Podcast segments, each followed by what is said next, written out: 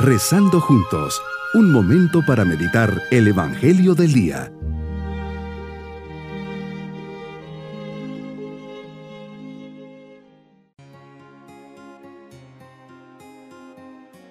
En este día, lunes de la cuarta semana de Cuaresma, les saludo junto a mis oraciones. La Cuaresma es un camino que todo hombre y toda mujer tenemos que recorrer. No lo podemos eludir y de una forma u otra lo tenemos que caminar. Tenemos que aprender a entrar en nuestro corazón, purificarlo y cuestionarnos sobre a quién estamos buscando. Este es el sentido de la ceniza en la cabeza. No es un rito mágico, una costumbre, una tradición. ¿De qué nos serviría manchar nuestra frente de negro si nuestro corazón no se preguntara si realmente a quien estamos buscando es a Dios?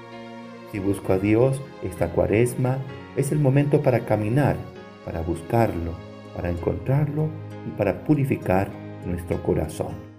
Meditemos en el Evangelio de San Juan capítulo 4 versículos 43 al 54. Señor, sales de Samaria y te diriges a Galilea.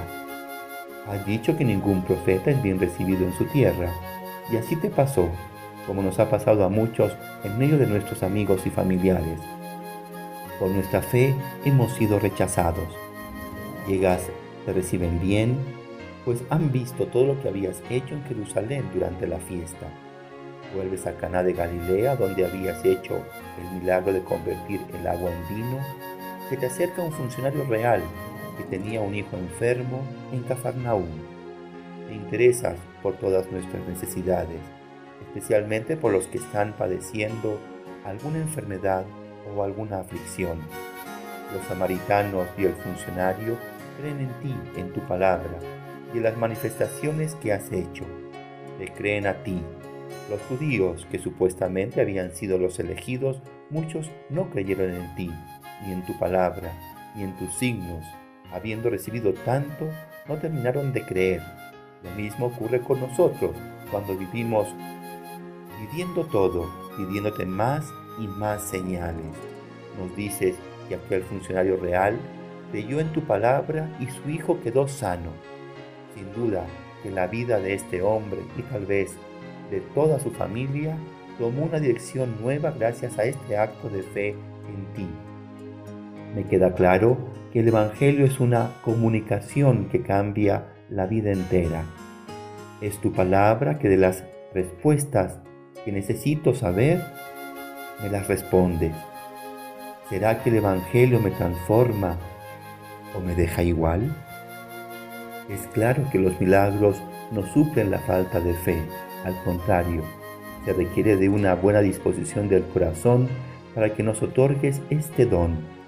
Actitudes como querer agradarte, dedicar más tiempo a la oración, estar disponible a aceptar tu voluntad, etc. Me disponen a creer más vivamente en ti. Por lo tanto, la fe del cristiano no se apoya en los milagros, aunque estos puedan favorecerla, como le sucede a la familia del funcionario. Sucede más bien lo contrario, es la fe la que suscita milagros. Los milagros fortalecen la fe del que ya cree. Mi propósito en este día haré un acto de fe dejando en manos de Dios una situación que no puedo resolver y no está en mis manos. No me angustiaré. Mis queridos niños, Jesús cura a un niño gracias a la fe de su papá no era judío, sino funcionario romano. Sin embargo, incluso así, con su fe, mueve el corazón de Jesús. Sepamos confiar y creer en Jesús, especialmente al pasar por momentos difíciles. Y nos vamos con la bendición del Señor. Y la bendición de Dios Todopoderoso, Padre, Hijo y Espíritu Santo, descienda sobre todos nosotros. Bonito día.